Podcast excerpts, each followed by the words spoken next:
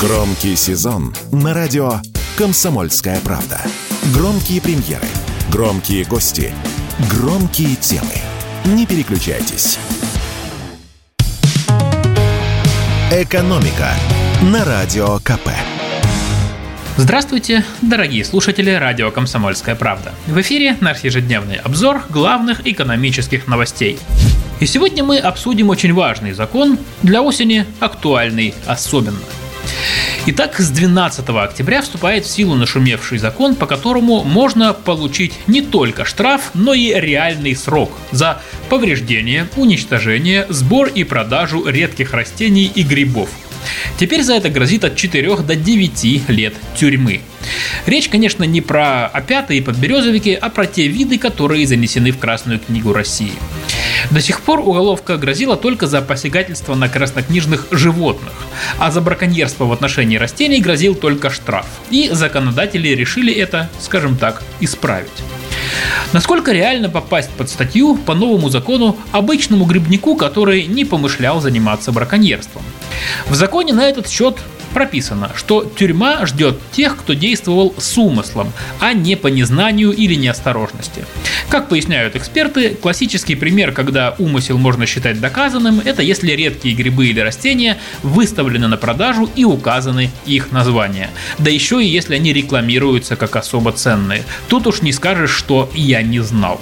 Кстати, откликаться на такие объявления тоже не надо. Раз название было указано, значит знали, что покупали. Еще один момент, когда может идти речь об умысле, это если человек собирает что-то краснокнижное в больших количествах, а не просто сорвал несколько цветочков для букета. Очевидно, что оптовую партию одинаковых растений просто так никто собирать не будет. Ну а определять наличие умысла будут следственные органы и суд. Но если у грибника в корзинке оказалась пара краснокнижных грибов наряду с другими грибами, понятно, что это не умысел и наказывать за такое не должны. И если редкие растения или грибы э, были повреждены в результате сельскохозяйственных работ, это тоже не должно считаться умыслом. Ну а теперь коротко перечислю несколько известных растений и грибов, включенных в Красную книгу. Это, например, сосна пицунская, женьшень настоящий, самшит колхидский, трюфель летний, он же русский черный трюфель, и, например, трутовик лакированный. Посмотреть весь перечень внесенных в Красную книгу России растений и грибов с их фотографиями можно на сайте redbookrf.ru. Еще раз, redbookrf в одно слово .ru. Понятно, что запомнить все виды, которые внесены в Красную книгу, просто невозможно, она постоянно обновляется. Но это обычному человеку и не нужно.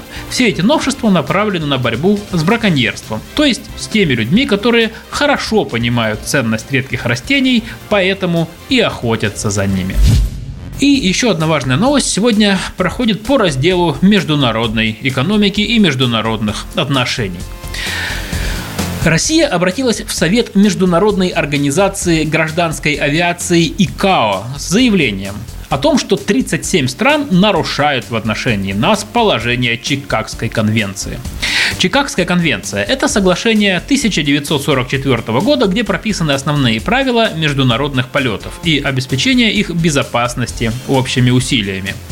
В ответчиках названы все члены Евросоюза, США, Канада, Великобритания, Албания, Исландия, Монако, Норвегия, Северная Македония, Черногория и Швейцария. То есть все те страны, которые приняли и поддержали авиационные санкции. Российский МИД хочет добиться того, чтобы с нашей авиации сняли эти самые санкции. А их немало. Это и закрытое небо для российских самолетов над Европой, США и Японией, и запрет на поставку самолетов и запчастей, и многое другое. Наивный вопрос, который тут э, возникает у обычного россиянина. А что, так можно было? И что же может сделать ИКАО? Как пояснил нам известный авиаэксперт Роман Гусаров, основной посыл Чикагской конвенции состоит в том, что должны быть исключены любые действия, которые ведут к рискам для обеспечения безопасности полетов. И Международная организация гражданской авиации ИКАО может как минимум указать на то, что нарушения есть, и потребовать их устранить.